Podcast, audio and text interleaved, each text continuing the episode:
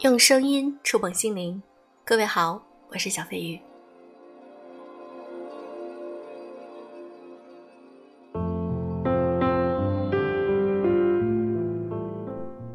周末呢，我见了一个好朋友，两个人聊天甚欢，期间也聊到了关于他的爱情、婚姻，以及我们周围的朋友的爱情和婚姻。我时常在想，我要怎样用节目中这短短的时间来给大家传播一些正确的观念，或者一些积极的想法。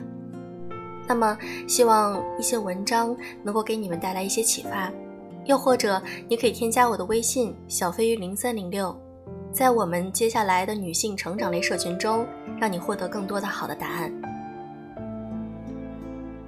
今天我们来分享的这篇文章可能有一些严肃。需要你去认真的思考。前几天在一次专访中，有记者问张泉灵：“你如何平衡家庭与事业？”一向平和的张泉灵瞬间炸毛：“我要明确告诉你的是，我很讨厌这个问题。这个问题的背后本身就是偏见。”同样，马伊琍曾发微博吐槽。每次采访必然会被问，作为一名女演员和两个孩子的妈妈，你怎么样平衡事业和家庭？特别想知道这个问题是专门为女人设计的吗？下面也请问问男演员们。这一回应得到无数女性网友的认可，因为同样的问题几乎不会在男性的人生中出现。我们总是认为，当一个人成为母亲，他就必须符合社会期望，而这更像是一种紧箍咒。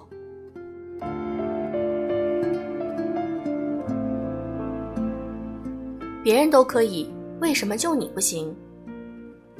前段时间我看了一部日剧《坡道上的家》，一个名为安藤水穗的女人，亲手把八个月大的女儿扔进浴缸，活活溺死，被送上法庭。婆婆说她爱慕虚荣，喜欢买奢侈品，为了满足她更多的物质需求，儿子累死累活的工作。丈夫说他带过逞强，时常拒绝我妈的帮助，甚至有虐待孩子的倾向。邻居说他喜欢攀比，得知女儿的成长速度不如别家孩子，就将怨恨发泄在女儿身上。总而言之，所有人都在痛斥她丧失人性，不配做母亲。那么，在他们眼里，配做母亲的人又是什么样的呢？婆婆觉得，一个合格的母亲应该在孩子出生时就有足够的母乳，不然就是你身体太弱。一个合格的母亲，不管遇上什么都要自己加油。我儿子赚钱已经够不容易了，为什么要牺牲自己工作带孩子？只要熬过去就轻松很多。什么神经衰弱都是骗人的。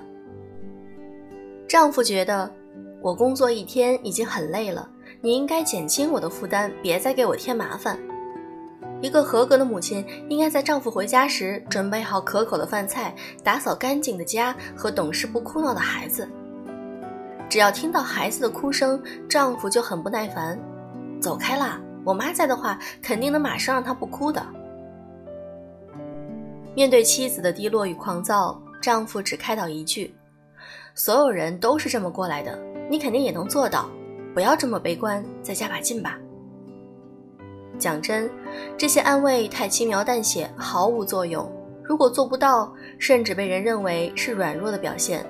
悲哀的是，这样的母亲绝不是少数。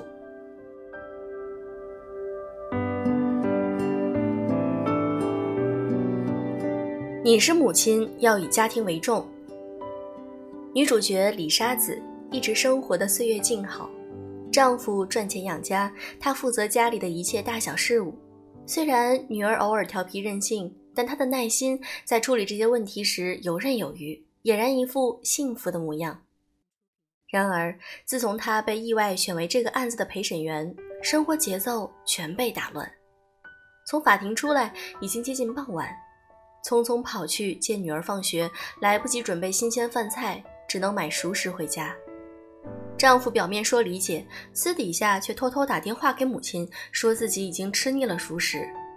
母亲心疼儿子，不时给他暗示。杨一郎说他要好久才能吃上饭，你看他为了你们这么努力的工作，不要让他太担心哦。有次忙完一天的李沙子接女儿回家后，到超市买好饭菜，手里提着几袋重物赶回家。回家路上，女儿闹起了脾气，说什么都要妈妈抱，否则就坐在地上发脾气。疲惫不堪的李沙子依旧抱着极大的耐心给女儿好说歹说，偏偏孩子就是不听。深谙孩子脾气的她，假装先离开，实则躲在不远的拐角处等女儿追上来。可就在这时，丈夫回来了。他看见女儿独自坐在路边，大声哭泣，即使李沙子不断解释原因，他还是一口咬定妻子在虐待儿童。甚至找借口把李沙子骗到精神病院去进行治疗。看见李沙子依然为审判工作奔波，言语间屡次嘲讽：“你参加庭审有什么辛苦的？别说的好像你在执行什么重大任务一样。”后来甚至勃然大怒：“你就只能当个主妇，陪审员辞了吧，别勉强。”那一刻，她才知道。当初丈夫看似贴心叮嘱的“别勉强”，实则看不起自己。在丈夫心里，她只能是个母亲，根本无法承担赚钱养家的责任。无论你曾经的事业有多辉煌，只要你成为了母亲，所有人的第一时间只关心你有没有把孩子照顾好，你有没有兼顾好家庭与事业。如果有，你是成功的；否则，你就是个失败的母亲。他们理所当然地认为，因为你是母亲，所以你的主要任务就是照顾孩子，其他都不足以为谈。因为你是母亲，所以你要适当的牺牲工作，以家庭为主，工作家庭都兼顾得很好才算合格。因为你是母亲，所以你做的决定、考虑都以孩子为先，而不是考虑自己。然而，却从不会有人关心，作为一个母亲的我们。到底在承受些什么？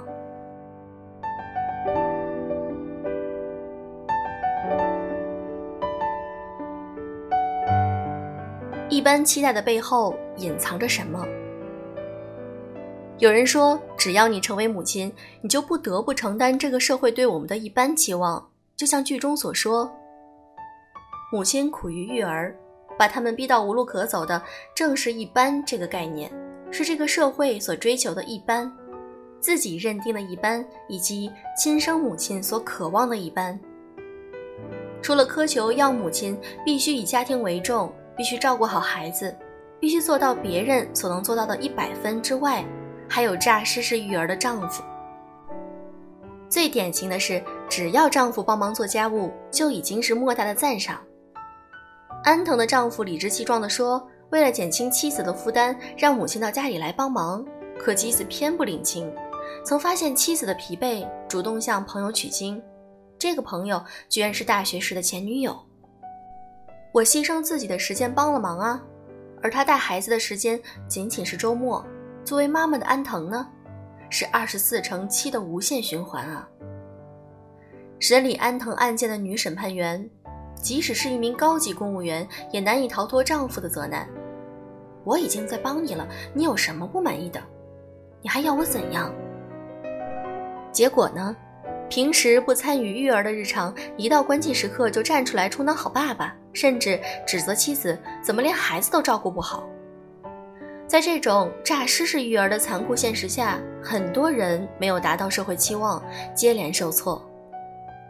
正如安藤的婆婆，看到孩子生下来两天，安藤都不抱抱孩子，说他没有母爱。听到育儿师说孩子没有喂养母乳长得慢，就抱怨孙女不如别人家的孩子发育好，指责她还不是妈妈奶水少又不会带。孩子哭泣，安藤手足无措，他在一旁冷嘲热讽：“孩子哭你就逗逗啊，怎么连一个孩子都照顾不好？”我们的社会下始终把母亲当做孩子的首要照料者，母亲要把孩子利益置于自身利益之前。做个一百分妈妈作为常识，一旦出现母亲为了自己把孩子摆在第二位，照顾孩子出了错的事，无数人都在谴责：怎么会有这样的母亲？你是个不合格的母亲。然而，他们看不见的是，新手妈妈安藤独自面对彻夜哭闹的孩子，每隔两三个小时就要给孩子喂奶，不分昼夜。孩子生病了，要奔波在去医院的路上。下班后赶去接孩子，回家还得面对丈夫“我饿了，今天吃什么呀”的吆喝。说好轮流休育儿假，丈夫却在孩子降生后拒绝履行约定，转头又宣布家人催促快生二胎。长期睡眠不足、无休止劳累、育儿困境，会给一个母亲带来多少痛苦，甚至抑郁。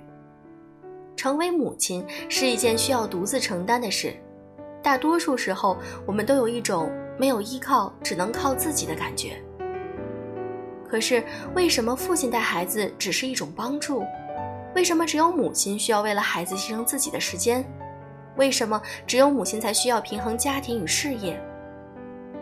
这种社会常识被每一对父母牢牢维护着，内化成为了折磨自己的枷锁，间接默认为父亲可以缺席，母亲无所不能的不合理要求。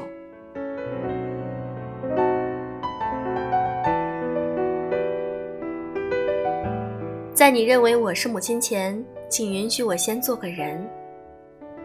剧中有一幕让我印象深刻，李沙子与安藤相遇。坐在沙滩的长凳上，安藤问：“你有过想要打宝宝一顿的冲动吗？”李沙子说：“当然有啊，那太难受了。他一天到晚哭个不停，我就大喊：‘别哭了！’”李沙子的女儿仗着爸爸与婆婆的溺爱，不断挑战她的底线，耍赖要玩具，把食物随便扔在地上。她越想越气，怒火中烧，甚至想过大声吼住女儿闭嘴。但除了忍无可忍的其中一次，大多数时候他只是停留在幻想层面。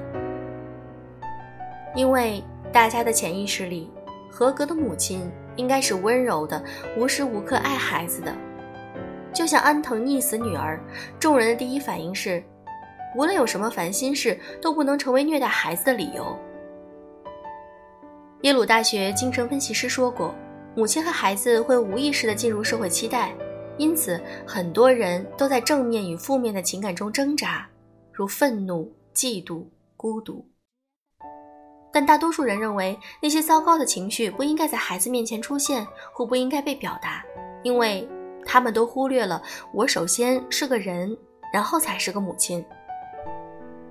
心理学家温尼克特说：“所有正常的母亲都会恨她的婴儿。”因为他会对母亲的个人生活造成很大的干扰，因而会让母亲觉得自己被呼之即来挥之即去的被使用感。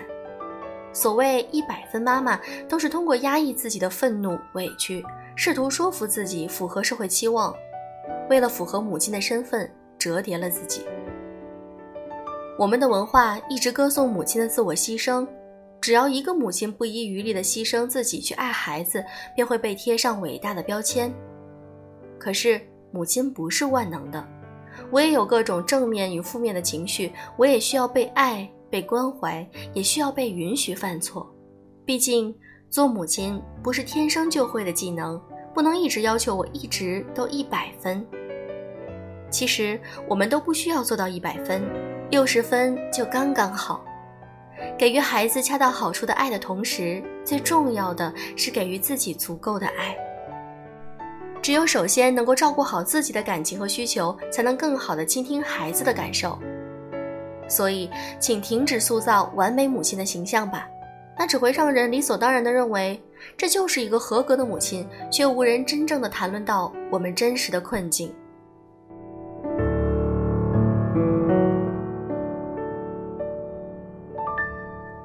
我所希望社会能摒除性别偏见。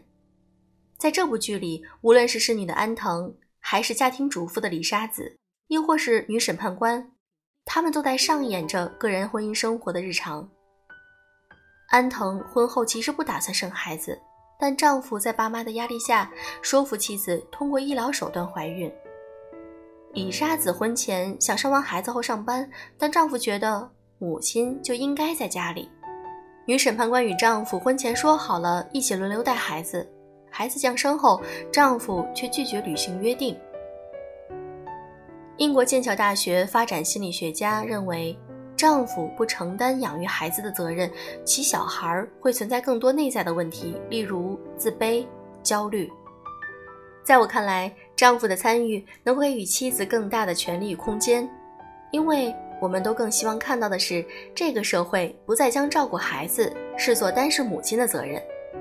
我们需要将男女同等视为照顾孩子和赚钱养家的人。家庭事业确实需要平衡，但这一定不只是母亲需要纠结的选择，父亲也应当承担育儿责任。当然，我并不是一味的归罪。随着社会的发展，越来越多的男性也参与到家庭中来，但我更希望大家能够摒除对女性的偏见，不再单一的要求母亲。我期待着，当我成为母亲的时候，不必一味的满足别人的期待，被限制在母亲的身份里。当我不知道该怎么办的时候，我也是第一次当母亲，我也不知道该怎么办，我也需要帮助，需要被关心。但愿那一刻，我。还是我。